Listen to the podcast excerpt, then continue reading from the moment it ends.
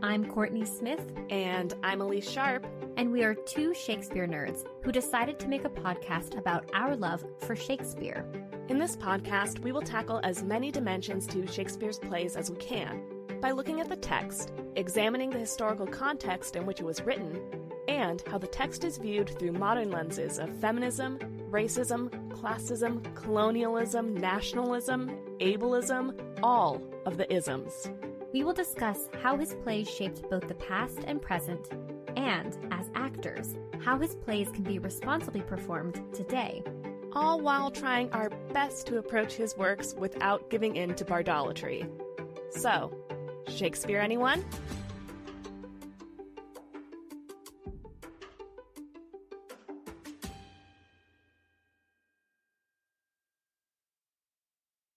Hi, listeners. Elyse here to remind you of all the ways you can support the podcast and the work that Kourtney and I do. First up, we have a Patreon. Our Patreon patrons receive exclusive bonus content. Every month, we do a roundup of Shakespeare related content we have found online. We also share Patreon exclusive bonus episodes of the podcast. These look like extended versions of episodes you've heard here, collaborations with other Shakespeare podcasters, and Kourtney and I doing reviews of Shakespeare adjacent media like TV shows, movies, and books that are inspired by or loosely based on Shakespeare and Shakespeare plays. Patreon patrons also receive snail mail from the podcast, and some levels even vote on future episodes of our podcast.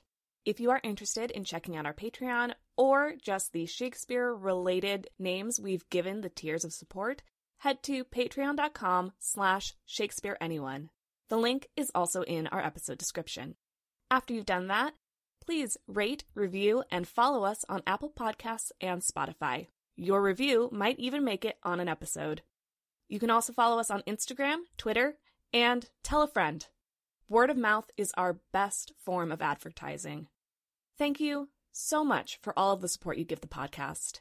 Now, on to the episode. Hi, Kourtney. Hi, Elyse. Starting off the new year on a good note. mm-hmm.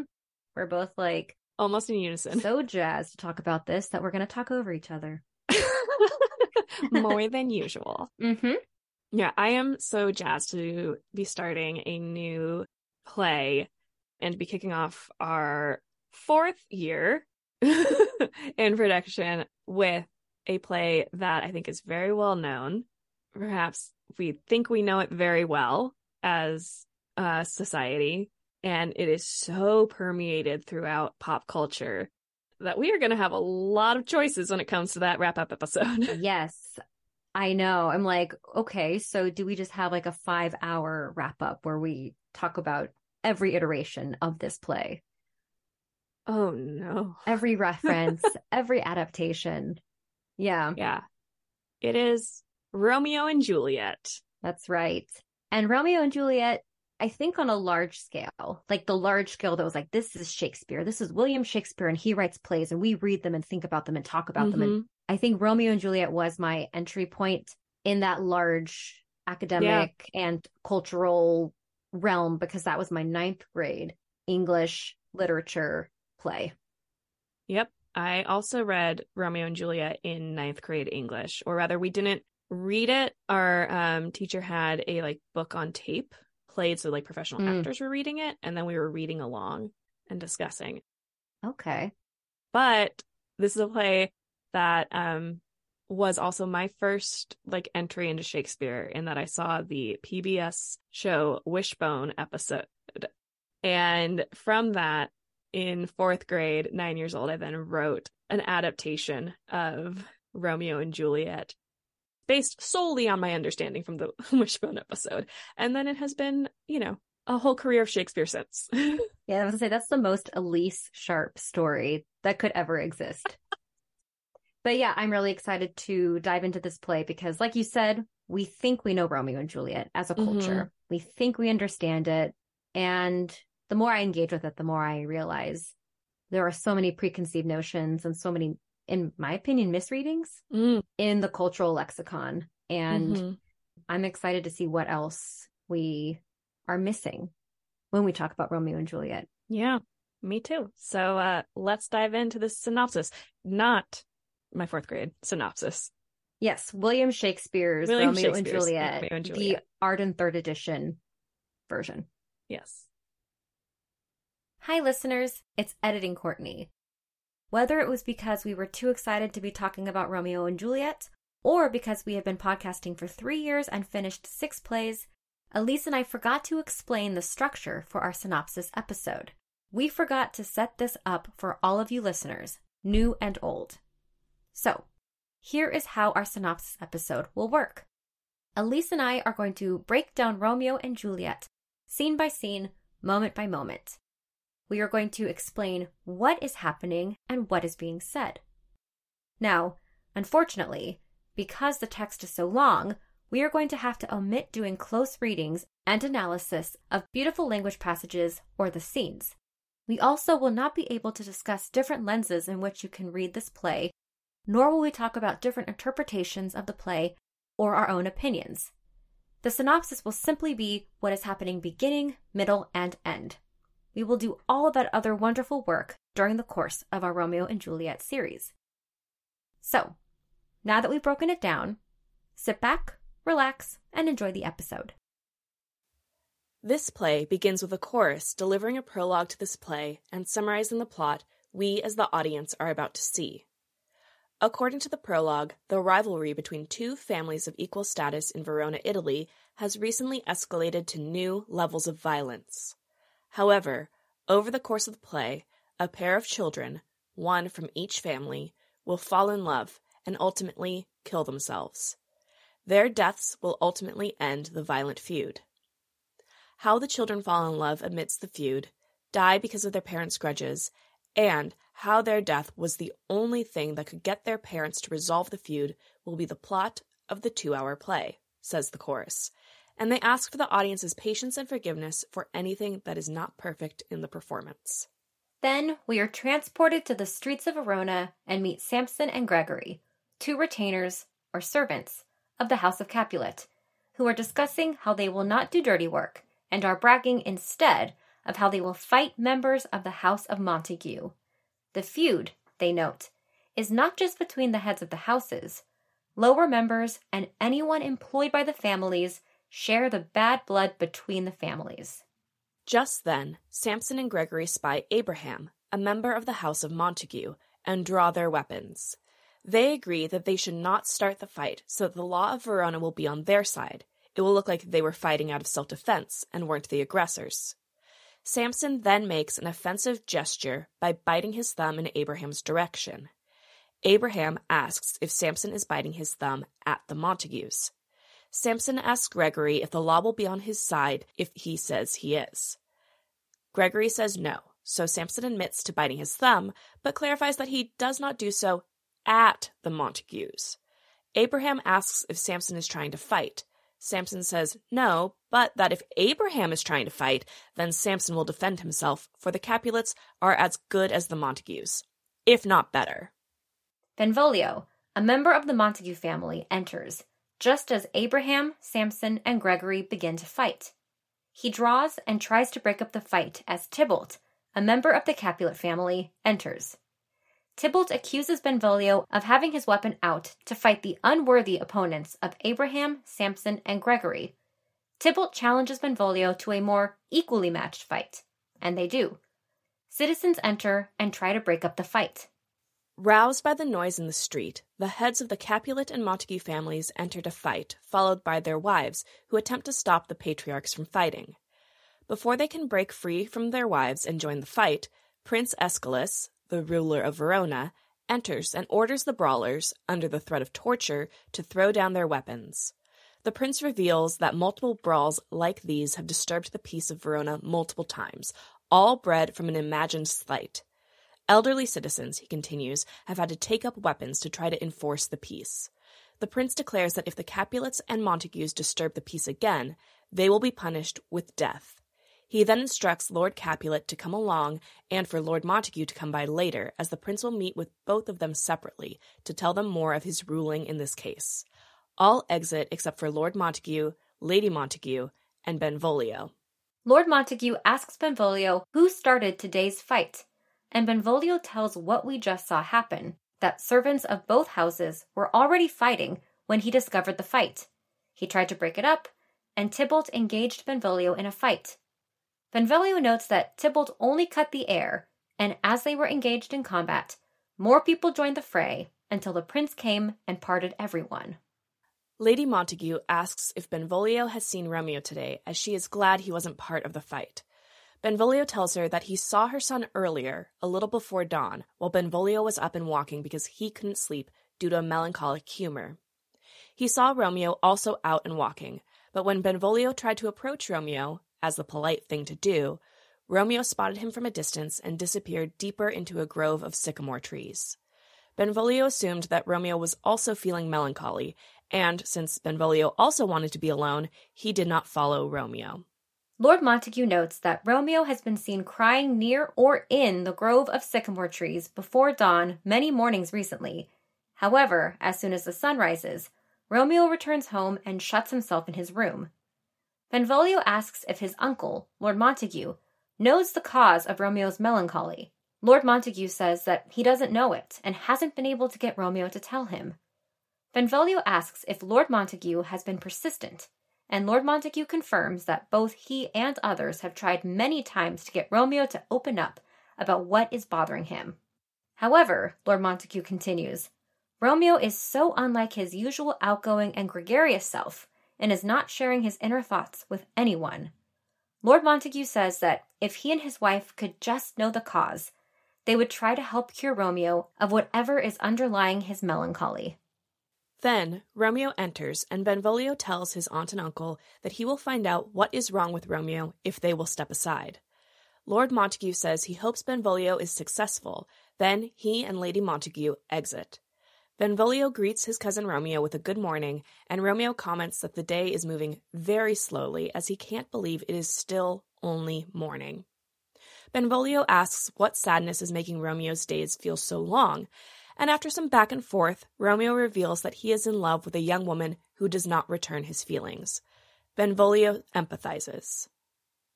Romeo asks where they should go to get their midday meal, but then notices the aftermath of the fight. He asks Benvolio to explain what happened, but then immediately takes back his request, as he knows that it has as much to do with hate as love. He then goes on a spree of oxymorons, comparing the love and hate that factor into the feud to the inner turmoil he is in because of his unrequited love. Romeo asks if Benvolio is laughing at him, to which Benvolio responds that he would rather cry at Romeo's griefs. Romeo replies that their separate griefs will compound as they are both sad for their own states and sad for each other. Romeo continues to muse on the nature of love, then tries to leave. Benvolio tells Romeo he will go with Romeo and that Romeo would do him wrong by leaving him. Romeo says that he isn't himself, so he cannot leave Benvolio. His true self is already somewhere else. Benvolio asks Romeo who he is in love with. Romeo does not give the woman's name, but confirms he is in love with a woman. He then goes on to describe how she has sworn to live chaste, which is a shame because she is so beautiful. Benvolio advises his cousin to forget this woman and look to other women, Romeo says this would only make things worse and says that Benvolio cannot help Romeo forget. Benvolio bets that he will. They exit. Later that day, in a street near the Capulet house, Lord Capulet is speaking with Paris, who is a count, and an unnamed servant.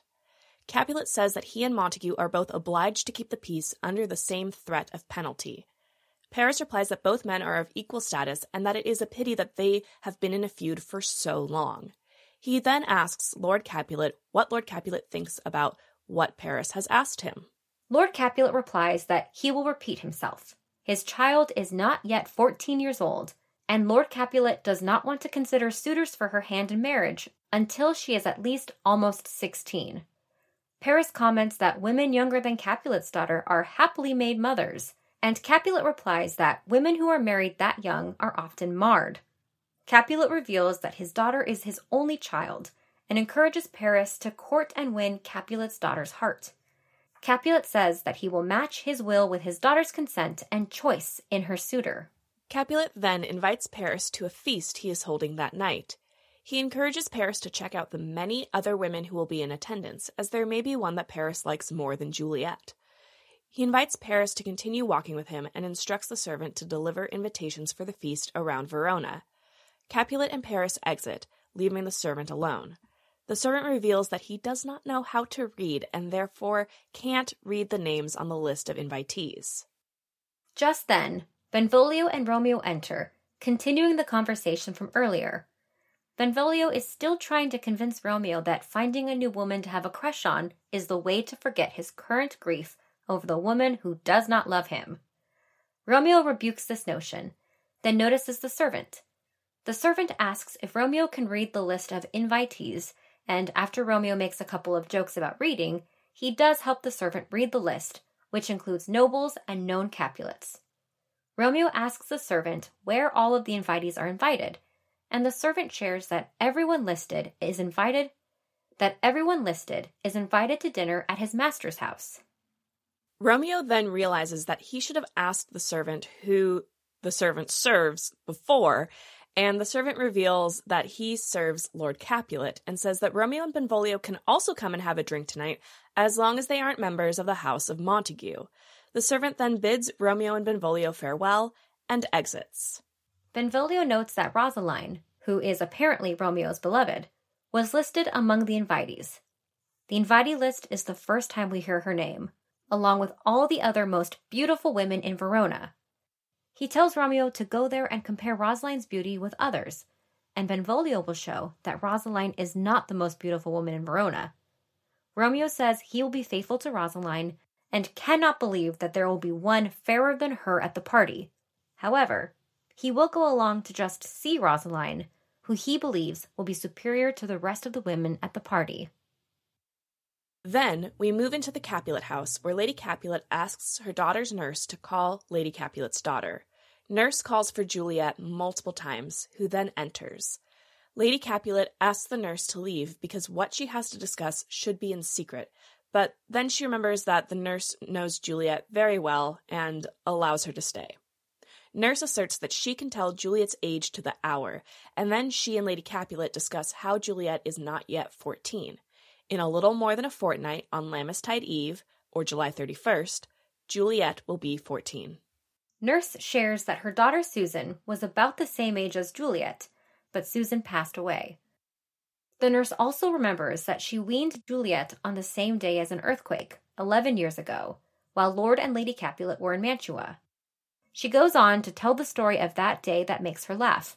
As Lady Capulet bids Nurse to please be quiet, Juliet also implores Nurse to stop telling the story. Lady Capulet then asks Juliet what she thinks about getting married. Juliet says that marriage is an honor she hasn't dreamed of. Lady Capulet tells her to start thinking about it now because noble ladies younger than Juliet are already married and mothers. In fact, Lady Capulet had already given birth to Juliet by the time she was 14. Lady Capulet continues and reveals that Paris seeks Juliet's love. Nurse exclaims that he is a worthy and attractive man, and Lady Capulet agrees. Lady Capulet then asks Juliet if Juliet can love Paris. Lady Capulet goes on to say that Juliet will be able to see Paris at the feast tonight and should look favorably on him as they are an equal match. Nurse jokes that Paris will increase Juliet by making her pregnant, and Lady Capulet again asks if Juliet can love the gentleman. Juliet promises that she will try to like Paris if she likes the looks of him, but will not do anything her mother does not consent to. Then a servant enters and delivers the news that guests have arrived for the feast. Lady Capulet has been called downstairs, Juliet has been asked for, and other servants are cursing the nurse in the pantry, presumably because she should be helping out instead of being with Lady Capulet and Juliet. The servant exits, asking the women to follow after him quickly. They do, with Lady Capulet and Nurse encouraging Juliet to check out Paris while at the party. Outside of the house, Romeo and Benvolio have arrived along with Mercutio, who was one of the listed invitees, other invitees, and servants bearing torches. Romeo and Benvolio are discussing how they should be introduced, as it is customary at parties like this for a presenter to introduce the maskers to the host Benvolio replies that the custom is no longer fashionable, so they will be fine and not need to come up with fake names or something. Benvolio says that the ladies present will need to judge them by their appearance, not their name or anything else said in an introduction. Benvolio and Romeo will dance for a little bit and then leave without thinking about how they were received. Romeo replies that he is not in the mood for dancing, but will instead be a torchbearer. Mercutio interjects that Romeo must dance, and Romeo again says that he won't because he is so melancholy. Mercutio replies that Romeo is a lover and can borrow Cupid's wings, and Romeo reveals to Mercutio that love is what pains him. Mercutio encourages Romeo to be as rough with love as it has been to him, as they are here to party. Benvolio agrees and tells the group to knock on the door and start dancing as soon as they enter. Romeo again says he would rather be a torchbearer, as he will ruin the mood otherwise. Mercutio shrugs this off and says they will improve Romeo's spirits, then urges the group to go inside. Romeo then says that while they mean well in going to the mask, he feels that it isn't actually a good idea. Mercutio asks why, and Romeo responds that he had a dream. Mercutio responds that he did too, and his dreams showed that dreams are often lies. Romeo persists that his dream was true. Mercutio then teases Romeo that the Queen of Fairies caused Romeo's dreams. After Mercutio goes on for a while, Romeo tells him to be quiet and that he talks of nothing. Mercutio agrees that he is talking of dreams, which mean nothing. Benvolio notes that his discourse has caused them to be late to the party, as the meal has concluded and soon it will be too late for them to arrive and be welcomed. Romeo is still wary. He anticipates that something will begin tonight that will lead to his untimely death. However, he hands his destiny over and encourages the group to go in. They do. Inside the Capulet house, several servants are cleaning up after the dinner and turning over the ballroom for dancing. They exit as Lord Capulet, Lady Capulet, Juliet, Tybalt, Nurse, Paris, Cousin Capulet, Tybalt's page, other servants, and all the guests and maskers enter. Lord Capulet welcomes the guests and invites the ladies to dance. He asks the musicians to play and, again, encourages all ladies to dance. He then tells Cousin Capulet to sit with him because they are past their dancing. Cousin Capulet says that the last time they were in a mask was 30 years ago, but Lord Capulet disagrees and says it was actually 25 years ago. They continue to go back and forth on this. Meanwhile, Romeo has spied Juliet dancing with another masker and asks the servant who she is. The servant does not know. Romeo professes that she is the most beautiful woman he has ever seen. Tybalt overhears and knows by Romeo's voice that he is a Montague. Tybalt instructs his page to go get Tybalt's rapier. Tybalt assumes that Romeo has come to mock the event, and because of this, he intends to strike Romeo dead. Lord Capulet stops Tybalt and asks why he is in such a bad mood.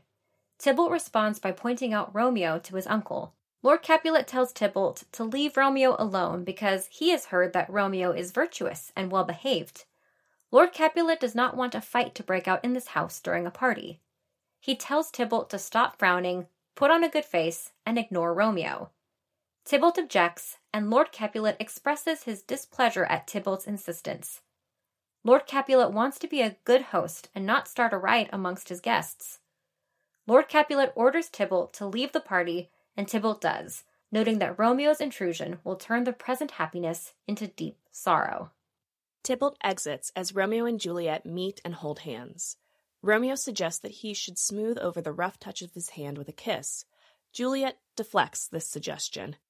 After some banter about saints and religious pilgrims, Juliet grants that Romeo may kiss her, although she won't kiss back. He does, and continues the religious banter, saying kissing her has purged his sin. She says that her lips then have his sin. He asks forgiveness and takes his sin back by kissing her again. She teases him that his perfectly courtly courtship has won over her maiden reticence. Nurse then interrupts telling Juliet that her mother is looking for her. Juliet heads over to her mother, and Romeo asks Nurse who Juliet's mother is. Nurse replies that Juliet's mother is the lady of the house, Lady Capulet. Romeo is shocked to find out that the new target of his affections is the child of his family's enemy. Just then, Benvolio approaches and tells Romeo that they should be gone because it is a good time to leave. As they and other guests begin to leave, Lord Capulet tries to stop them with the promise of a forthcoming dessert banquet. Certain maskers whisper excuses to Lord Capulet, who accepts their reasons for leaving, calls for more torches to show the party attendees out safely, and then declares that it is time for bed and very late. All exit except for Juliet and Nurse. Juliet asks the nurse about several attendees as they leave the house, finally asking about the name of the one who would not dance, aka Romeo. Nurse does not know, so Juliet urges her to go after him and find out. Nurse goes, and Juliet comments that if this young man is married, then she will die unmarried. Nurse returns and reveals to Juliet that the young man who would not dance is Romeo and a Montague, specifically the son of Lord Montague. Juliet curses her fortune that the only man she has ever loved is the son of her family's enemy. Nurse asks what she is saying, and Juliet deflects, saying that she has recited a rhyme she has learned from one of her dancing partners. Someone offstage calls for Juliet, and Nurse encourages Juliet to go as every guest has already left. They exit. The chorus enters and tells that Romeo's old love was no match for Juliet. Now Romeo loves Juliet instead of Rosaline, and his love is returned. Both have been bewitched by each other's good looks. However, the feud stands in their way. Both assume the other sees them as a foe, since their families are so, and the feud prevents them from courting in the same way other lovers do. However, their passion will motivate them to find a way to meet, and their sweet love will make their predicament seem less potent. Next, in a street outside of Capulet's orchard, Romeo is walking alone and comments that he cannot leave without trying to find Juliet again. He withdraws just as Benvolio and Mercutio enter, looking for him. Mercutio believes that Romeo has gone home to bed and is wise for doing so. Benvolio is convinced that Romeo came down this street and climbed the orchard wall. He tells Mercutio to call for Romeo. Mercutio attempts twice to conjure Romeo through some mild teasing about Rosaline. Benvolio comments that if Romeo heard Mercutio's conjuration, he'd be angry. Mercutio says that Romeo can't be angry at his teasing. Romeo would be angry if someone else had sex with Rosaline. Mercutio continues that his teasing is fair and honest. He only uses Rosaline's name to make Romeo appear from his hiding place. There's a double entendre or two in here. Benvolio is convinced that Romeo is hiding amongst the trees, wanting to keep the company of Dark Night. Mercutio says that Romeo is sitting under a medlar tree and wishing Rosaline were like that kind of fruit, specifically what maidens call it when they are alone. Medlars are also called open arse fruits, and maidens would be able to call them that when they weren't bound by expectations of modesty in public. Mercutio wishes that Rosaline was a medlar, or an open arse, and that Romeo was a popperin pear, which is a particularly phallic pear. After this particularly salacious innuendo, Mercutio says that he will go to bed as it is too cold. He asks Benvolio to go with him, and Benvolio agrees as it is no use looking for someone who doesn't want to be found. They exit. Romeo reappears from his hiding place and says that Mercutio is trying to make a joke about things that never happened and don't matter now. Then he sees a light turn on in an upstairs window of the house. He imagines it to be Juliet, appearing like the sun in the east at dawn. He also compares her to a Vestal Virgin, but urges her to not swear herself to virginity, like Rosaline. Then Juliet appears at the window. Romeo observes her standing silently at her window and staring up at the sky. He wants to speak to her, but stops himself. He imagines that her eyes are one of the constellations she is staring at. In his opinion, they will put the other stars to shame. Then she leans her cheek upon her hand and he wishes he was a glove upon her hand so he could touch her cheek. Juliet sighs. Romeo implores her to speak again. She does, asking aloud why Romeo has to be a Montague. She says that he should give up his parentage, and therefore become a bastard and not a Montague, and she will give up hers, and no longer be a Capulet. Then they will be able to be in love and have each other as their only source of selfhood. Romeo wonders if he should keep listening or speak up.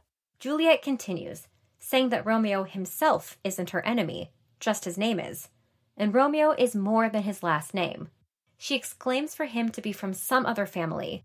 She then considers what the value of a name is, as things without their names or known by another would still be the same thing. For example, a rose would still smell good even if it weren't called a rose. So, she logics, Romeo would still be as perfect if he wasn't called Romeo.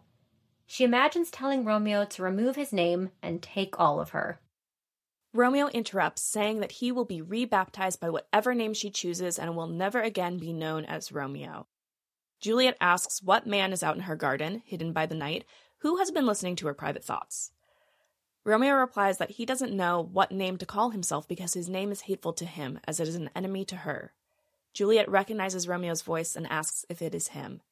He says he won't be Romeo if she dislikes his name. Juliet then asks how he came into the orchard and why, because the walls are high and difficult to climb, and the Capulet house is a dangerous place for a Montague if any of her relatives discover him here. Romeo claims that love helped him fly over the walls and will protect him against her kinsmen. Juliet responds, logically, that if her family sees Romeo, they will murder him. Romeo responds that there is more danger in her eyes than their swords, and a sweet look from her will make him invulnerable. Juliet says that she does not want her family to find Romeo here, and he says that the darkness of night will keep him hidden. Plus, he notes, if she loves him back, he'd be okay with her family finding him here and killing him out of hate, because that would be better than living a longer life without her love. Juliet then questions Romeo on how he found the orchard, and he responds that love led him here, and love would help him find her no matter how far away she was. Juliet tells Romeo that she is blushing, since he can't see it because of the dark night. She would gladly stand on ceremony and deny what Romeo overheard her say. But oh well. She then asks if he loves her truly. She knows he will say yes, but lovers often lie. She asks Romeo to pronounce his love truthfully. If he thinks she is too easily won, she can play hard to get so he can woo more, but she'd rather not. She admits to being too affectionate towards him, which might be giving him the wrong impression of her. She promises that she is more true than other girls who are better at being reserved and playing hard to get. She should have played a little harder to get, but he did overhear her private musings about him without her knowledge. She asks him to pardon her lack of reserve and not think it means she doesn't truly love him. Romeo starts to swear by the moon, and Juliet interrupts that he should not swear by the moon because the moon is inconstant. He asks what he should swear by, and Juliet tells him not to swear at all. If he has to swear, she suggests he swear by himself, and that will be good enough for her. He starts to swear again, and she interrupts to tell him not to swear. While she likes Romeo, she feels they are moving too fast. She says goodnight. Romeo asks her if she will really leave him unsatisfied. Juliet asks what satisfaction he expects to have tonight, and he replies that he wants to exchange vows of love. Juliet replies that she gave his before he requested it, and therefore cannot give it again no matter how much she wants to be able to give it. Romeo asks if she is withdrawing her confession of love and why she would do that. Juliet replies that she would take it back in order to give it again to him in a sincere way.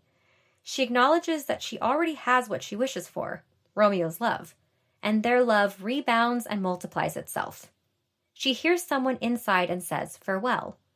Nurse calls for her, and Juliet leaves, telling Romeo to stay for a minute as she will be right back.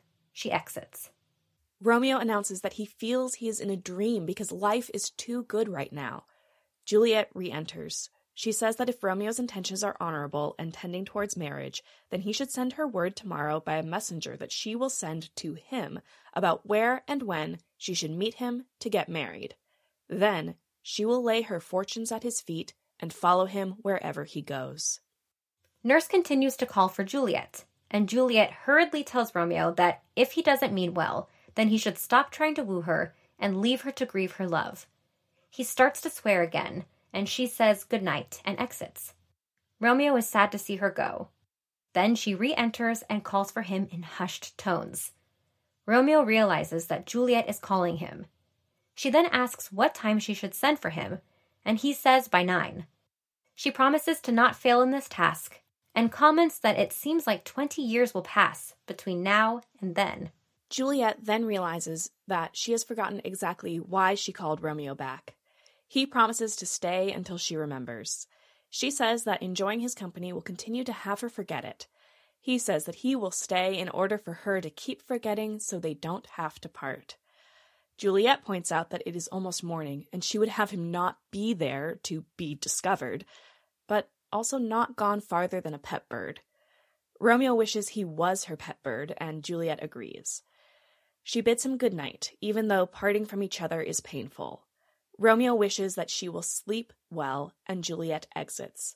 Romeo comments that dawn is breaking and says that he will go to seek help from his spiritual mentor. Romeo exits. Next, at the herb garden of an abbey, Friar Lawrence is collecting herbs and flowers when Romeo arrives. Friar Lawrence asks Romeo why he is here so early in the morning, as something must be wrong for Romeo to be here so early. Or, Friar Lawrence deduces, Romeo never went to sleep last night. Romeo says the latter is true. Friar Lawrence asks if Romeo was with Rosaline, and Romeo says no, he has forgotten about Rosaline. Friar Lawrence is pleased by this and asks where Romeo has been instead. Romeo answers that he has been feasting with his enemy and was wounded by one he wounded. The remedies to their wounds lie within Friar Lawrence's abilities. Friar Lawrence asks Romeo to speak more plainly, as this metaphor is too enigmatic. Romeo explains how he has fallen in love with Juliet and that they wish to be married. Romeo says that he will tell more of the events of last night to Friar Lawrence as they walk and talk, but first he asks Friar Lawrence to consent to marry Romeo and Juliet today. Friar Lawrence is taken aback by Romeo's sudden switch from Rosaline to Juliet, as Friar Lawrence knows how many tears Romeo has shed over Rosaline. Friar Lawrence chides Romeo for being inconstant, and Romeo points out that Friar Lawrence used to once chide him for loving Rosaline. Friar Lawrence counters that the solution wasn't to fall in love with someone else. Romeo asks Friar Lawrence to stop chiding him, as Juliet loves Romeo back, while Rosaline didn't. Friar Lawrence says that Rosaline knew that Romeo's love was not real love, then tells Romeo to go with him. Friar Lawrence will help Romeo in the hope that the marriage will end the feud Romeo is anxious to get going, and Friar Lawrence advises him to take his time and be careful as they exit. Later in the day, Benvolio and Mercutio are walking through the streets of Verona, still looking for Romeo. Benvolio mentions that he went to Romeo's father's house and found out that Romeo did not go home. Mercutio suspects that Rosaline is still tormenting Romeo. Benvolio reveals that Tybalt has sent a letter to the Capulet house, and Mercutio bets that it is a challenge to duel Romeo. Benvolio says that Romeo will answer the challenge. Mercutio wonders if Romeo, who is so wounded by love, is in a state where he can encounter Tybalt. Benvolio asks what makes Tybalt so special, and Mercutio sarcastically and mockingly details how Tybalt fights foppishly, but by the book. Romeo enters from a distance, and Benvolio and Mercutio see him. Mercutio believes that Romeo spent the night sleeping with Rosaline and calls out Romeo for giving them the slip after the party. Romeo apologizes and tells his friends that he had some great business to attend to. They exchange witty jokes back and forth for a few minutes before Mercutio notes that Romeo seems back to his old self, sociable and fun, and is no longer melancholy. Mercutio starts to tell a tale when he is stopped by Benvolio. Then, Nurse and her servant Peter enter.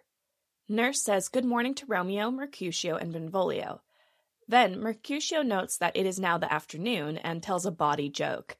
Nurse is appalled, but Romeo apologizes for his friend. Nurse then asks which of them is Romeo, and after Romeo identifies himself, she asks for a quick private conversation. Mercutio and Benvolio joke that she is a prostitute inviting Romeo to dine with her. Mercutio then asks Romeo if Romeo will go with him and Benvolio to Romeo's father's house, where they intend to eat their midday meal. Romeo promises to follow after his conversation with Nurse. Mercutio and Benvolio exit. Nurse asks Romeo who Mercutio is, and Romeo replies that Mercutio is a man who loves to hear himself talk. Nurse promises to give Mercutio a taste of his own medicine for saying what he said about her, and then she upbraids Peter for standing by silently while Mercutio used her for his pleasure. Peter misunderstands and says he didn't see any man attempt to have sex with Nurse. Nurse admonishes Peter further, then turns to Romeo and reveals that her lady, Juliet, sent her to find him. Romeo asks Nurse to tell Juliet to find a way to come to confession that afternoon, and there, at Friar Lawrence's cell, will she receive confession and be married. He offers Nurse money for her efforts, which she refuses, but he insists. She promises Juliet will meet with him this afternoon. Then, Romeo tells Nurse to stay behind the Abbey wall as he and Juliet are getting married, as Romeo will send his servant to deliver a rope ladder to Nurse, which will allow Romeo to see Juliet at night. Nurse asks if Romeo's servant can be trusted to keep the secret, and Romeo says his servant is trustworthy. Nurse then tells Romeo that Paris intends to court Juliet, but Juliet doesn't care for him. She then attempts to remember a proverb Juliet said about Romeo and Rosemary, but doesn't remember it. They say their farewells and part ways. Next, back in Juliet's room, Juliet is waiting for Nurse. Juliet says that she sent Nurse to find Romeo at 9 a.m. and expected her back within the half hour. She worries that Nurse wasn't able to meet Romeo, but then realizes that it just takes Nurse longer to walk places because of her age. Juliet wishes that Nurse could move as quickly as lover's thoughts, or as a young lover, as it has been three hours. Then, Nurse and Peter enter, and Juliet asks if Nurse saw Romeo. Juliet tells Nurse to send Peter away, and Nurse does. Juliet starts her line of questioning again, but then notices that Nurse looks sad and asks why. Nurse replies that she is tired and her bones ache.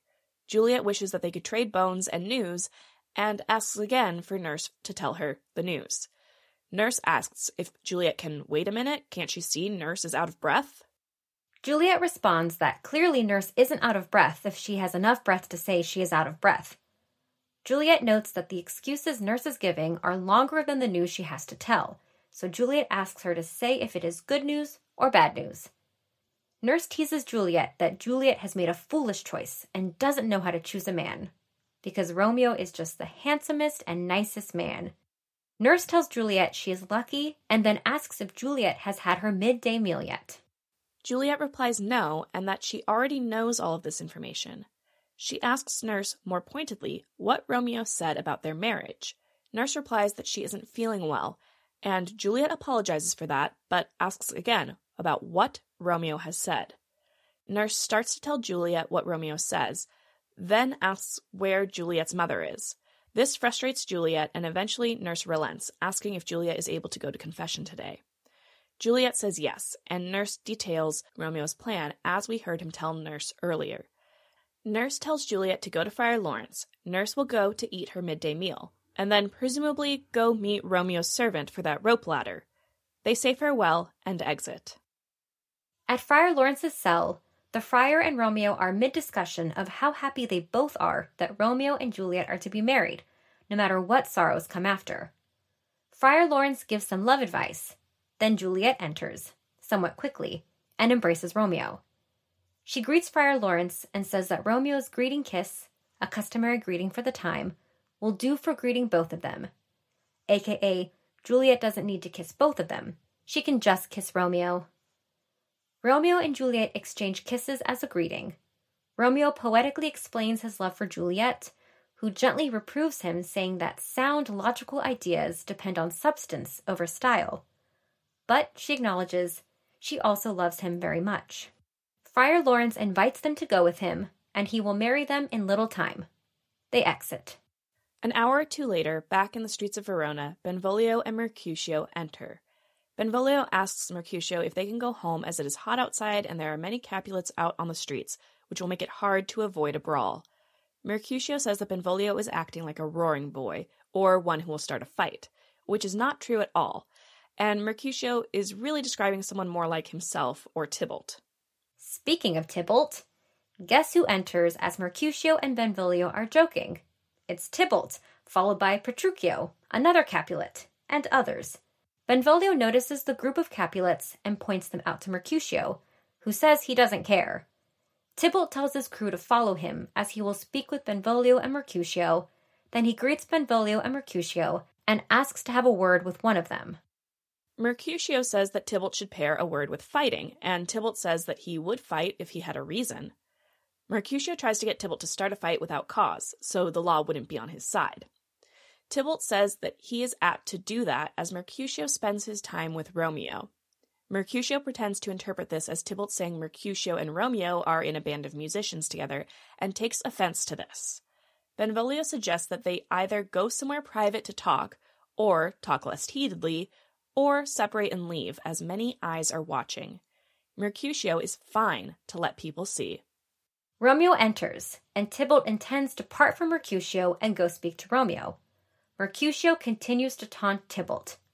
Then Tybalt calls Romeo a villain. Romeo says he is not, and farewell to Tybalt, as clearly Tybalt does not know him. Tybalt is not satisfied with this and challenges Romeo to a duel. Romeo protests and swears he only loves Tybalt and wishes Tybalt to be satisfied. Mercutio is disgusted by Romeo's submission to Tybalt's challenge and draws his sword. Mercutio challenges Tybalt, who accepts the challenge. They duel. Romeo calls for Mercutio to put down his weapon, then for Benvolio to draw and beat down the weapons of the two duelers. Romeo repeatedly calls for Mercutio and Tybalt to stop fighting, stepping between the fighters. Then Tybalt thrusts his sword under Romeo's arm and wounds Mercutio. Tybalt and his group run from the scene. Mercutio is hurt and sends a page to go find a surgeon. He curses the Capulets and the Montagues for his injuries. Mercutio says that, while his injuries don't look bad, they are likely fatal. Mercutio asks why Romeo stood in the middle of the fight, as Mercutio was injured under Romeo's arm. Romeo says he thought it was for the best. Mercutio asks Benvolio for help into a nearby house. Mercutio curses the families again. Then he and Benvolio exit. Alone on stage, Romeo recounts what just happened. Mercutio, the prince's kinsman, was mortally wounded on behalf of Romeo by Tybalt, who has stained Romeo's reputation, and who is now Romeo's cousin in law. Romeo notes that he is no longer as steely and courageous and apt to fight as he once was, now that he is married to Juliet. Benvolio enters and delivers the news that Mercutio is dead. Tybalt re enters, and Romeo now challenges him to a duel for killing Mercutio. Tybalt and Romeo fight, and Tybalt falls and dies. Benvolio urges a stunned Romeo to flee the scene as the citizens of Verona will be there soon, and, with Tybalt dead, the prince will sentence Romeo to death as well. Romeo exits as citizens enter, searching for the killer of Mercutio. Benvolio shows them where Tybalt's body lies, and they order Benvolio to go with them. Then the prince, Lord Montague, Lord Capulet, Lady Montague, Lady Capulet, and others enter. Prince asks where the people are who started the fight. Benvolio tells the prince that it was Tybalt who started the fray and killed Mercutio, and that Tybalt was killed by Romeo. Lady Capulet calls for the prince to seek vengeance against the Montagues for Tybalt's death. The prince asks Benvolio again who started the fray, and Benvolio gives a more detailed, but accurate, account of what transpired. Lady Capulet claims that because Benvolio is a cousin to the Montagues, he is a biased witness and lying. She again calls for the prince to punish Romeo with death. Prince asks her who is to pay for Mercutio's death now that Tybalt is dead. Lord Montague says that Romeo should not be punished for Mercutio's death, as he was Mercutio's friend. By killing Tybalt, Romeo only did what the law would eventually do. With this logic, the prince exiles Romeo from Verona. Now the feud has impacted the prince's family, and because of this, he will impose a fine on both families to make them repent the loss of Mercutio. He will not hear any more pleading or excuses from the families. The prince decrees that Romeo should leave Verona swiftly, or else, if he is found in Verona, he will be put to death. The prince orders Tybalt's body borne away. The prince notes that he cannot be merciful to murderers, as this would beget more violence. All exit. Next, we return to Juliet's bedroom, where Juliet is alone, waiting for nighttime to arrive so Romeo can come visit her. She eagerly and impatiently awaits the consummation of their marriage vows. Then, Nurse enters with the rope ladder. Juliet notices that Nurse is wringing her hands and asks why. Nurse replies that they are undone and he is dead. Juliet assumes this to mean Romeo is dead. Nurse laments Romeo's name, and Juliet is further convinced that Romeo has slain himself or been slain. Then, Nurse laments over Tybalt's death, and Juliet asks if both her husband and beloved cousin are dead. Nurse confirms that Tybalt is dead and Romeo banished for killing him. Juliet asks for confirmation that Romeo shed Tybalt's blood, and Nurse affirms that is what happened. Juliet curses that a beautiful face such as Romeo's hid such terrible villainy. Nurse forswears all men as dishonest and wishes shame come to Romeo. Juliet then reverses her chiding of Romeo and chides Nurse for speaking ill of Juliet's husband. Nurse asks if Juliet intends to speak well of the man who killed her cousin, and Juliet asks if she should speak ill of her husband. Juliet then wonders aloud who will redeem Romeo's name when even she, his wife, is capable of cursing it. She asks why he killed her cousin, who she then acknowledges would have killed her husband. She's crying, but feels she should be joyous because her husband lives and his attempted murderer is dead. She realizes that she is crying over Romeo's banishment, which is worse news than the death of 10,000 dead Tybalts, or news of the deaths of Tybalt, her parents, and herself would be. She would be able to grieve those deaths, but Romeo's banishment surpasses the bound of grief. Juliet then asks where her father and mother are. Nurse replies that they are weeping over Tybalt's corpse and asks Juliet if she would like to go to them. Juliet says that she will still be crying over Romeo's banishment when her parents are done crying over Tybalt's death. She instructs Nurse to help her pull the rope ladder up, as it will not be able to fulfill its purpose of helping Romeo to her bedchamber. Juliet says she will go to bed and die a virgin. Nurse tells her to go to bed, but Nurse will go find Romeo and get him to come to Juliet's bedchamber. Nurse knows where Romeo is hidden Friar Lawrence's cell. Juliet gives Nurse a ring to give to Romeo to help bid him to come and say his final goodbye. They exit. Back at Friar Lawrence's cell, Friar Lawrence beckons Romeo to come out of a hiding place. Romeo enters and asks Friar Lawrence to tell him about the sentence decreed by the prince for killing Tybalt. Friar Lawrence tells Romeo that he is banished, and Romeo wishes he were sentenced to death instead. Friar Lawrence tells Romeo to be happy, as the prince has been more merciful than the law states he should be in this case. And besides, there is plenty of world to live in outside of the walls of Verona. Romeo replies that this means he can never see Juliet again, which is a fate worse than death. Friar Lawrence tries to tell Romeo some philosophy and get him to be sensible, but Romeo resists, saying that Friar Lawrence can't possibly understand what Romeo's state of mind is right now. Romeo falls down, as if putting himself in the grave. Then there is a knock at the door, and Friar Lawrence instructs Romeo to hide again. Romeo doesn't, and the knocks continue. Friar Lawrence goes to the door and asks who is there. It is Nurse, who Friar Lawrence lets in. She asks where Romeo is, and Friar Lawrence points to where Romeo is crying on the ground. Nurse says that Juliet is in a very similar state. She gets Romeo to stand up for Juliet's sake. Romeo asks Nurse how Juliet is doing and if she thinks of him as a murderer, Nurse says that Juliet is just crying over him and Tybalt. This news distresses Romeo, who threatens to kill himself with a dagger. Nurse snatches the dagger away as Friar Lawrence admonishes Romeo for acting unmanly and irrationally, without regard for Juliet. Friar Lawrence reminds Romeo that Juliet is still alive and that Tybalt would have killed Romeo if he hadn't killed Tybalt. The friar again reminds Romeo that the prince has been merciful in decreeing Romeo's banishment when the law decreed that Romeo should be put to death. Friar Lawrence chides Romeo for acting like these aren't three blessings and instructs Romeo to go to Juliet and comfort her while he still can. Friar Lawrence tells Romeo he should leave before dusk when the gates to Verona are locked and guards patrol the walls. From Verona, Romeo should go to Mantua and live there until Friar Lawrence and Nurse can make the news of Romeo's marriage known and beg for further forgiveness of the prince in order to bring Romeo back home. Friar Lawrence then tells Nurse to go ahead to Juliet, get the entire Capulet house to go to bed early, and tell Juliet that Romeo is on his way.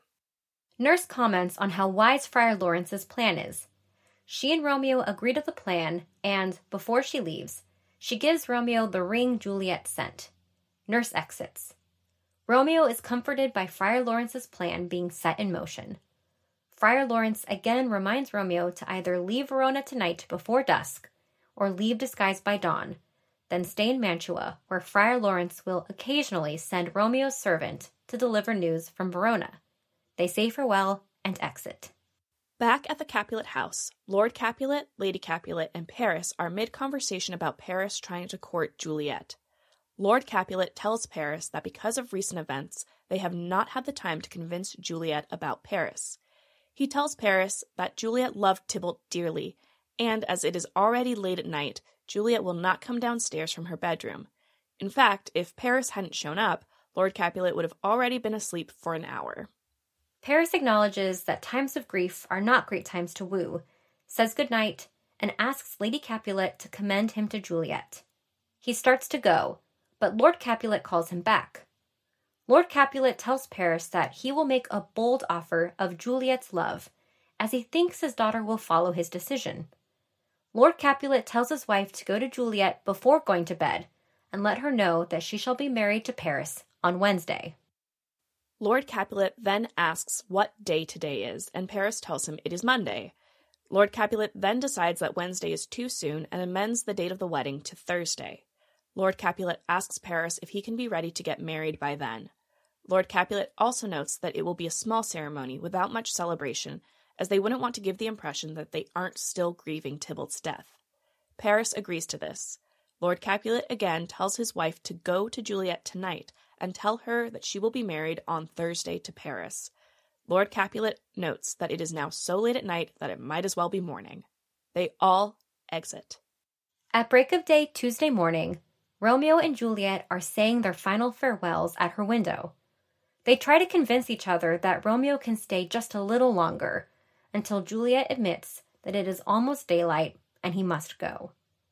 Just then, Nurse rushes in to tell Juliet that her mother is coming, daylight has broken, and they should be wary.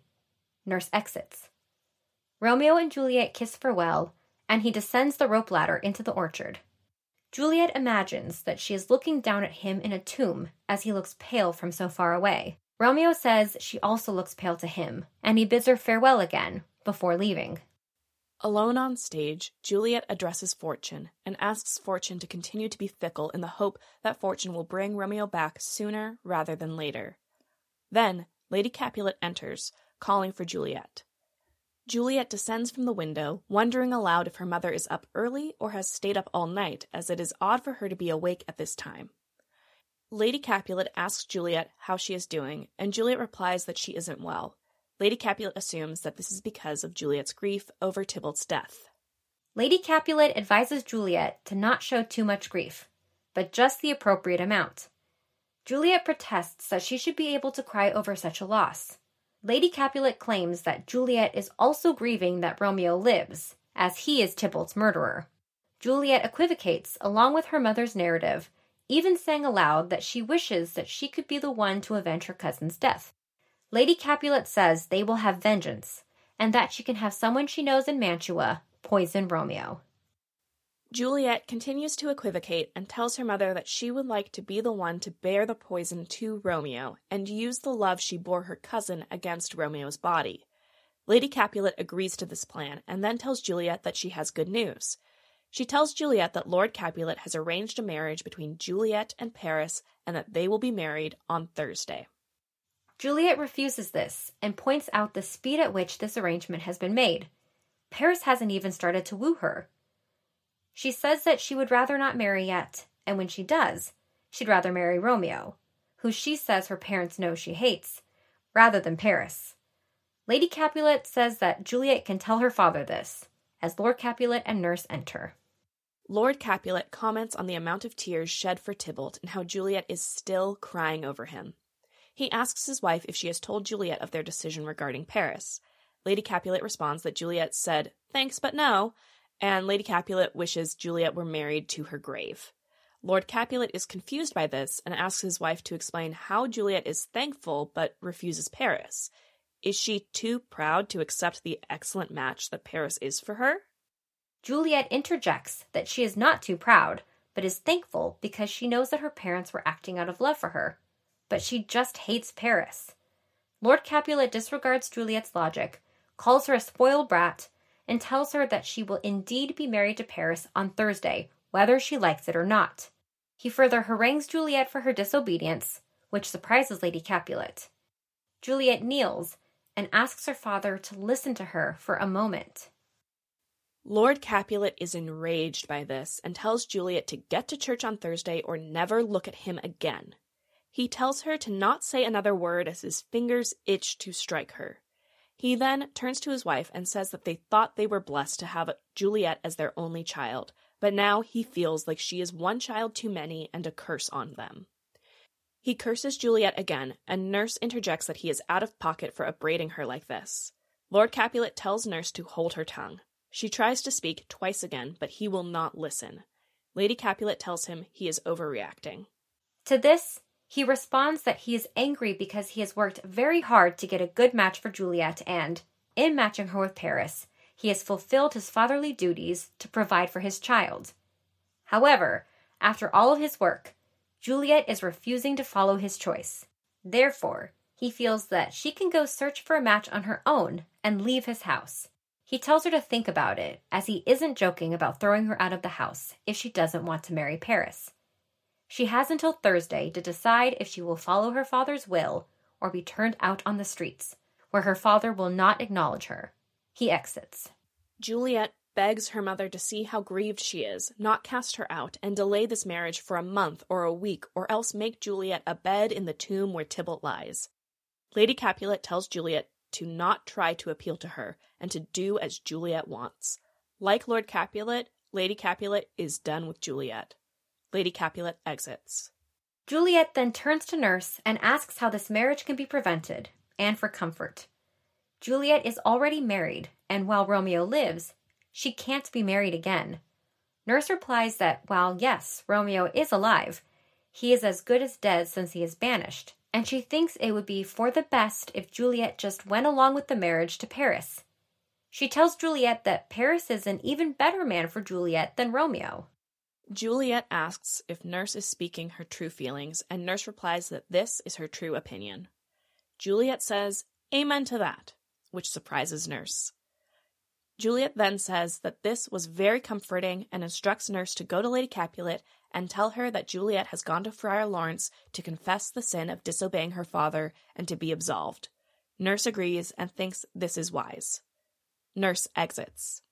Alone on stage, Juliet curses Nurse for her duplicity in wishing Juliet to marry Paris and for speaking ill of Romeo after so recently speaking well of him.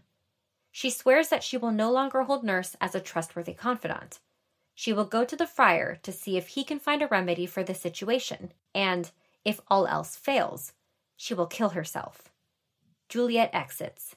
Next, Friar Lawrence and Paris enter mid conversation. Friar Lawrence is surprised to learn that Lord Capulet wants the Paris Juliet wedding to take place this Thursday.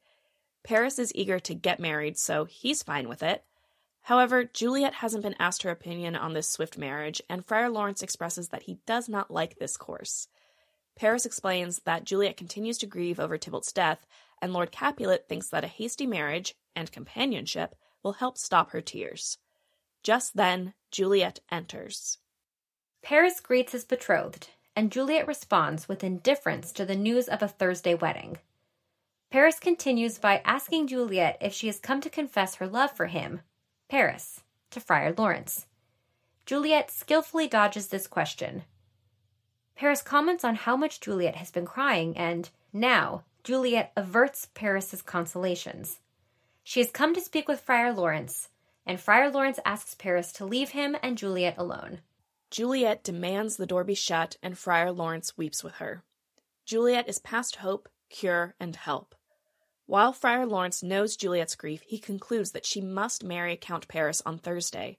Juliet demands help in preventing the marriage, or else she threatens she will kill herself and holds out the knife that will do the deed. She explains that she and Romeo have been joined by God and the friar himself, and she cannot give herself to another. Friar Lawrence needs to quickly give her a remedy, or else she will do it. Friar Lawrence tells Juliet that he has an idea that is just as extreme as her will to kill herself, and if she is willing to participate, he has the remedy. Juliet shares the lengths to which she will go to avoid marrying Paris. Some gruesome, like leaping off a tower or being bear baited, so that she can be a loyal wife to Romeo. She will do whatever he suggests without fear. Friar Lawrence advises Juliet to go home be happy, and agree to marry Paris. Tomorrow is Wednesday. Remember, the wedding is on Thursday. And on that night, the plan will commence. Alone in her bedchamber, she shall take a vial that will make her appear dead for 42 hours before she wakes from the sleep.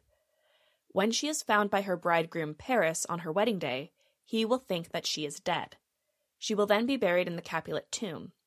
In the meantime, Friar Lawrence says that he will send a letter to Romeo explaining the plan, as well as calling for him to return to Verona. Both he and Romeo will be in the tomb for her awakening, and, lastly, Romeo will take Juliet to Mantua. Juliet agrees, and the plan is set. They exit. Lord Capulet, Lady Capulet, nurse, and a few serving men enter. Capulet is making plans for the wedding, so he sends a serving man off to hire cooks. Capulet states that they will be understaffed for the time and inquires if Juliet has gone to Friar Lawrence's. The nurse says yes, and Lord Capulet comments that the friar might do some good on her and calls her a, quote, peevish, self willed harlotry, unquote, or a headstrong good for nothing. Just then, Juliet enters. Nurse comments that Juliet has returned from confession looking merry. Lord Capulet then asks Juliet where she has been, to which Juliet responds, From the place that has taught her to repent the sin of disobedience. Now she asks for a pardon and answers that she is henceforward ruled by her father. She kneels down. Delighted, Lord Capulet requests they send for Paris to tell him Juliet accepts. The wedding is on. As Lord Capulet calls for Paris, Juliet asks Nurse to go with her to her closet to help her find accessories for her wedding outfit. Lady Capulet dissuades them from doing this until Thursday, but Lord Capulet encourages them. Juliet and Nurse exit. Lady Capulet points out that it is almost nighttime and recommends they not work for much longer. Lord Capulet disagrees and sends her off to help Juliet. He will not go to bed tonight because there is much to be done. Lady Capulet exits.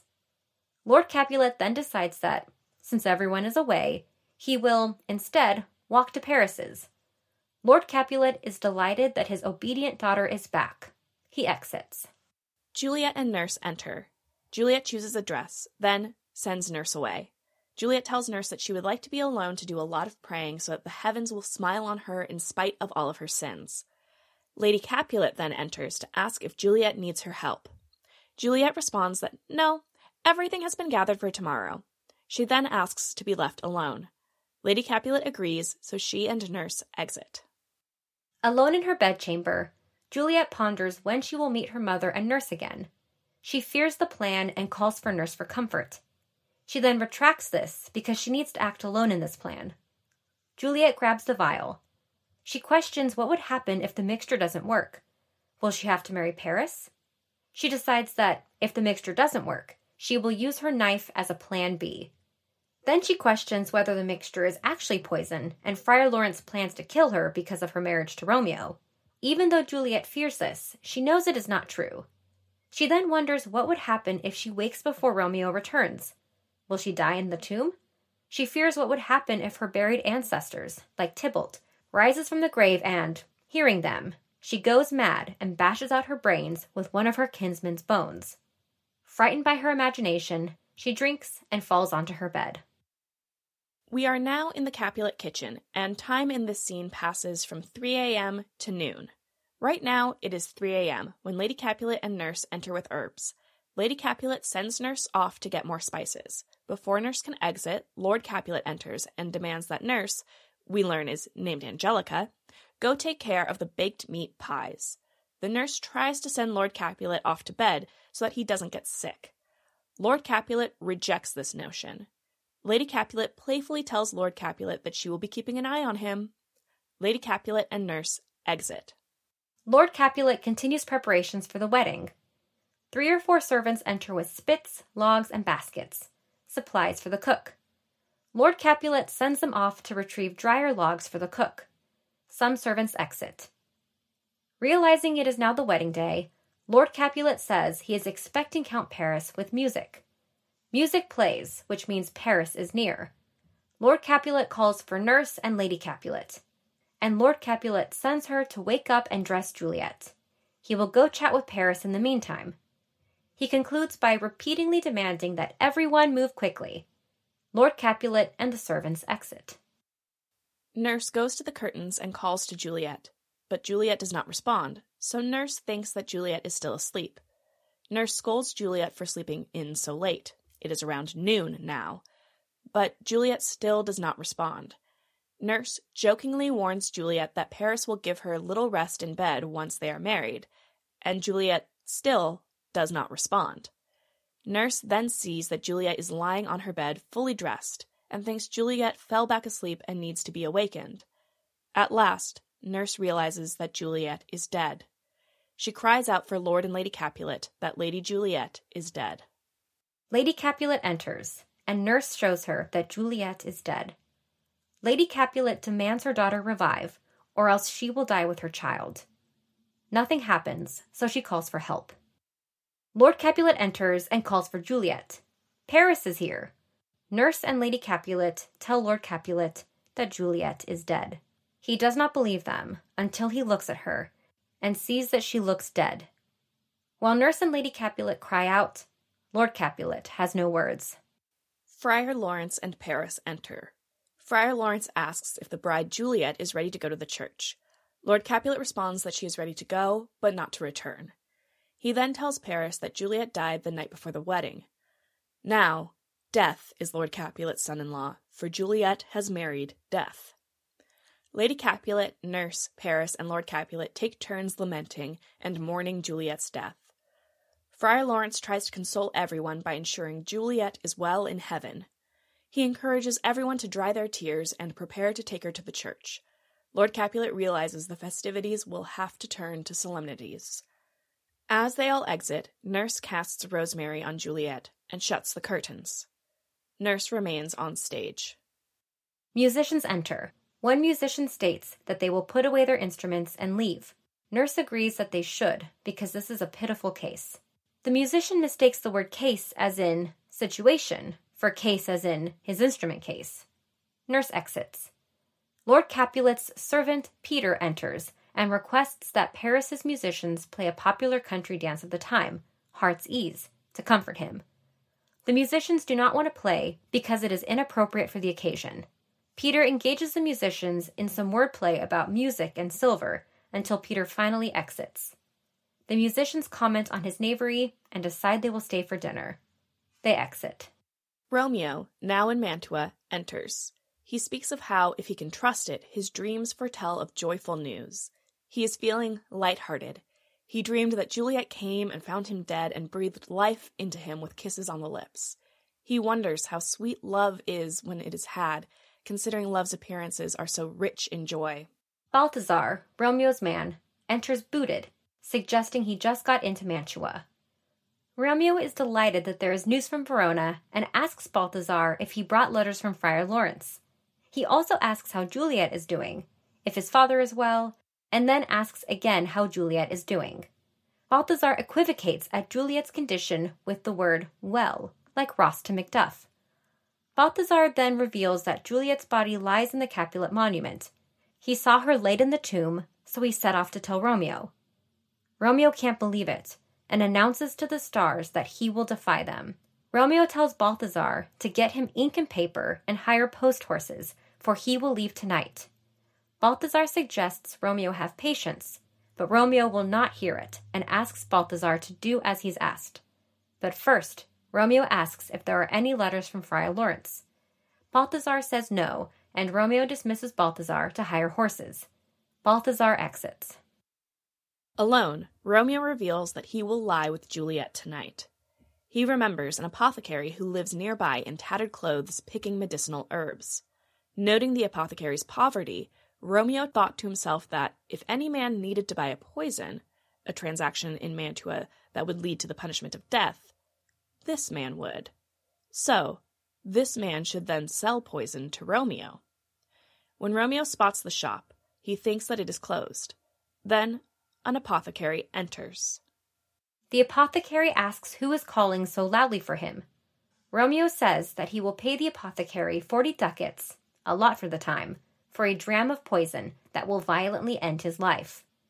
The apothecary does have that type of drug, but says that in Mantua it is punishable by death. Romeo is confused how he, the apothecary, being so poor and wretched, still fears death. Romeo explains to the apothecary that the world and the world's laws are not his friend. Since the world offers no opportunity to become rich, the apothecary should break the law and take Romeo's money. The apothecary's poverty, not will, agrees to the transaction. The apothecary instructs Romeo to put the poison into any liquid to drink. The apothecary exits. Romeo exits with the vial, that he calls a cordial, to Juliet's grave. Friar John and Friar Lawrence enter and greet one another.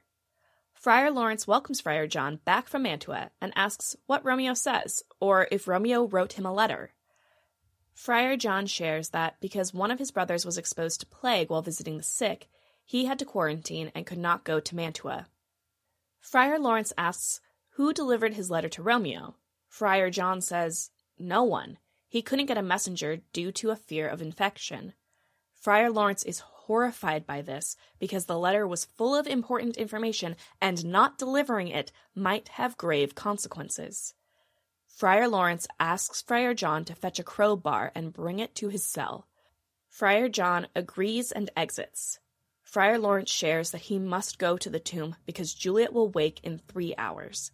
He says that she'll be upset with him because Romeo is not there, but he will write again to Mantua and keep Juliet in his cell until Romeo comes. He exits. Paris and his page enter with flowers and sweet water and a torch. Paris demands his page give him the torch. He also tells his page to withdraw some distance.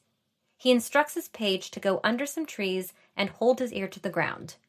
No one shall enter the churchyard. If someone does, he is to whistle to Paris as a signal that something is approaching. Paris then demands the flowers and sends his page off to do as Paris bids him. His page says in an aside that he is afraid to stand alone in the churchyard, but will do it. Paris's page retires. Paris strews the tomb with flowers. As he does this, he mourns how he is throwing flowers onto his bride's grave and not her bridal bed. His funeral rite for Juliet is that he will nightly throw flowers onto her grave and cry. Paris's page whistles. Paris, warned that someone with a torch approaches, stops the funeral rites and conceals himself. Romeo and Balthazar enter with a torch, a mattock, a tool like a pick, and a crowbar. Romeo asks Balthazar for the mattock and the crowbar. Romeo then hands Balthazar a letter. Romeo instructs Balthazar to deliver the letter to his father in the morning. He demands light. Then he tells Balthazar that, no matter what he hears or sees, stand at a distance away and do not interrupt his course of action. Romeo tells Balthazar that he is entering the tomb in order to see Juliet's face and also to retrieve a ring from her dead finger that he needs for important business. With that, Romeo tells Balthazar to get away and, if Balthazar does return to spy on Romeo's business, Romeo assures Balthazar that he will tear him joint by joint and strew the churchyard with his limbs. Balthazar agrees he will be gone and not trouble Romeo. Romeo hands Balthazar money and wishes him farewell. Balthazar says in an aside that he is uncertain of Romeo's intentions and will hide nearby. Balthazar retires. Romeo opens the tomb. He curses the tomb as a womb of death who has devoured the dearest morsel of the earth, Juliet. Because of this, Romeo says he will force the tomb's rotten jaws open and feed himself to the tomb. Still on stage, Paris recalls that this person is the banished Montague who murdered Juliet's cousin, and Juliet's grief for Tybalt is the suspected cause of her death. Paris then suspects Romeo has returned to do some shame to the dead bodies. Necrophilia, perhaps? And so, Paris must arrest Romeo. Paris steps forward and commands Romeo stop. Paris tells Romeo that, as a condemned villain, Paris is going to apprehend him. Romeo must obey and go with Paris, or else die. Romeo agrees that he must die. That is why he has come here. Romeo then warns Paris to not tempt a desperate man. Instead, Paris should go away and leave him. Romeo begs Paris to not be another sin on his head by urging him to fury. In fact, Romeo has come armed against himself. Paris should be gone so that he may live and say a madman told him to run away. Paris does not accept this entreaty and remains firm that he will apprehend Romeo here. Being provoked, Romeo tells Paris to have at him, They fight. Paris's page, still on stage, sees them fight and announces that he will call the watch. He exits. Then, Paris announces that he has been slain and that Romeo should open the tomb and lay him with Juliet. Paris dies. Romeo agrees and sees that the man he killed is Paris, Mercutio's relative. Romeo then recalls that Balthazar told him earlier that Paris should have married Juliet. Romeo questions if it was a dream or if he is mad. Romeo says he will bury Paris in a triumphant grave. Romeo then sees Juliet, whose beauty, he says, turns the tomb into a luminescent beacon, like a brightly lit banqueting hall. Romeo wonders how many facing death have been happy and revived by death. Death, which took Juliet, did not take her beauty. Romeo then sees Tybalt and asks for forgiveness. Romeo then turns back to Juliet and declares that he will never leave her again. He will remain dead in this tomb. Romeo gives Juliet a kiss, then drinks the potion and dies. Friar Lawrence enters with a lantern, crowbar, and spade, a tool for digging. Friar Lawrence asks who is in the graveyard, and Balthazar steps forward to announce a friend. Friar Lawrence wants to know about the torch that burns in the Capulet's tomb. Balthazar says it does burn in the Capulet's tomb, and his master, Romeo, is in the tomb. Friar Lawrence asks how long Romeo has been in there, and Balthazar answers a half an hour. Friar Lawrence demands Balthazar go with him into the vault, but Balthazar responds that he cannot because Romeo threatened him with death if he stayed and kept an eye on him. Friar Lawrence decides he will go in alone because he fears something bad happened. Balthazar then shares that he dreamt that Romeo and another fought and that Romeo killed him. Balthazar exits. Friar Lawrence notices blood on the entrance of the tomb and abandoned and bloody swords lying in the tomb. He sees Romeo, pale, and Paris steeped in blood. Overcome, Friar Lawrence laments the cruelty of what has happened this hour. Just then, Juliet wakes. Juliet asks Friar Lawrence for Romeo's whereabouts. She recognizes that this is where she should be. Where is her Romeo? Friar Lawrence coaxes Juliet to leave the tomb because the plan has failed. Romeo and Paris lie dead. Instead, Friar Lawrence will take Juliet to a convent. He tells her not to ask questions because the watch is coming. He asks her one last time to come with him, and he dares not stay. Juliet, however, demands Friar Lawrence leave without her. He exits. Juliet notices a cup in Romeo's hand and sees that the poison he drank is what killed him, but no poison was left for her to drink. She says she will kiss his lips in the hopes that some poison is still on his lips to kill her and reunite them in death. Juliet kisses Romeo. Suddenly, Paris's page and watchman enter looking for the commotion. Juliet, hearing them, decides to be quick and kill herself with a knife. She takes Romeo's dagger and stabs herself, and she dies. The page tells the chief watchman that this is where the torch burns, and the watchman observes that the ground is bloody. The chief watchman orders a search of the churchyard. Some of the watch exit. Then the chief watchman finds Paris dead and Juliet newly bleeding, even though she was dead and buried two days ago. The chief watchman orders some of the watch to tell the prince, the Capulets, and the Montagues. He tells others to keep searching. Some of the watch exit. Another watchman enters with Balthazar and tells the chief watchman that he found Romeo's man in the courtyard. Balthazar is to be held until the prince comes. A third watchman enters with Friar Lawrence and explains he was found on the churchyard side. Friar Lawrence is to stay as well. Then, Prince enters with attendants and asks what is going on so early that he has to be woken up from his rest. Lord Capulet and Lady Capulet enter and also want to know what is going on. Lady Capulet shares that people in the streets are crying Romeo, Juliet, and Paris, and they are running in outcry to the monument. So, the chief watchman reveals Paris dead, Romeo dead, and Juliet newly dead. Prince commands people to find out how this murder happened. The chief watchman shares that Friar Lawrence and Balthazar have the tools for opening a tomb. Lady Capulet notices the knife in Juliet's chest is a Montague's. Lord Montague enters with attendants.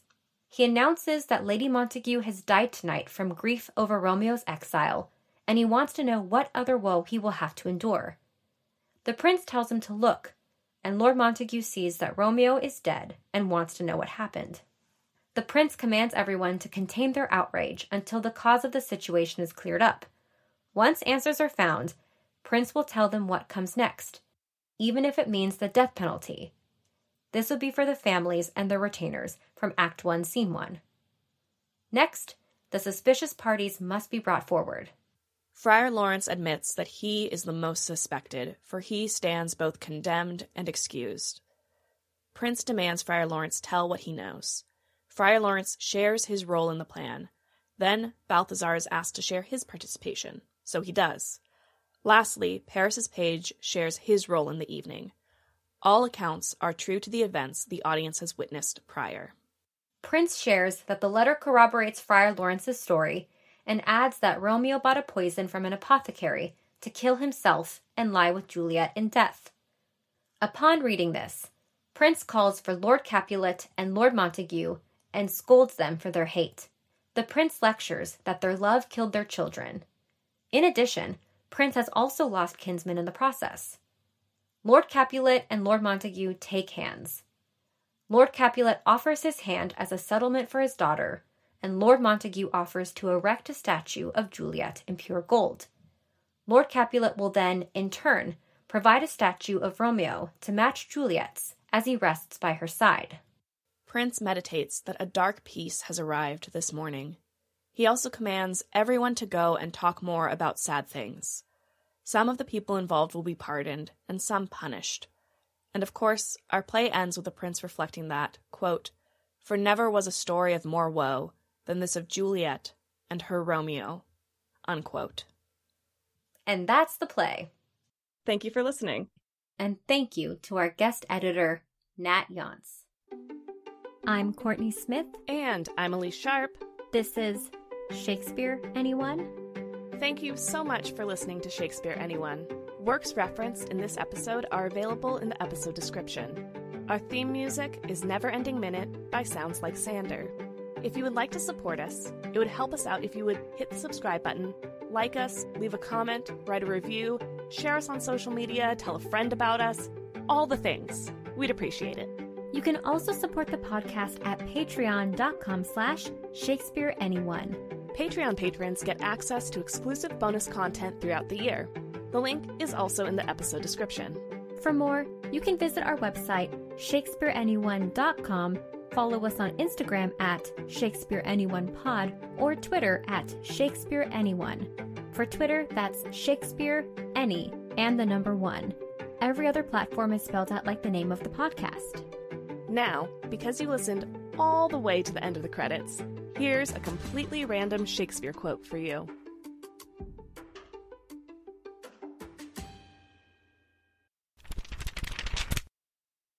From Henry VI, Part 2, Act 2, Scene 3, said by Eleanor.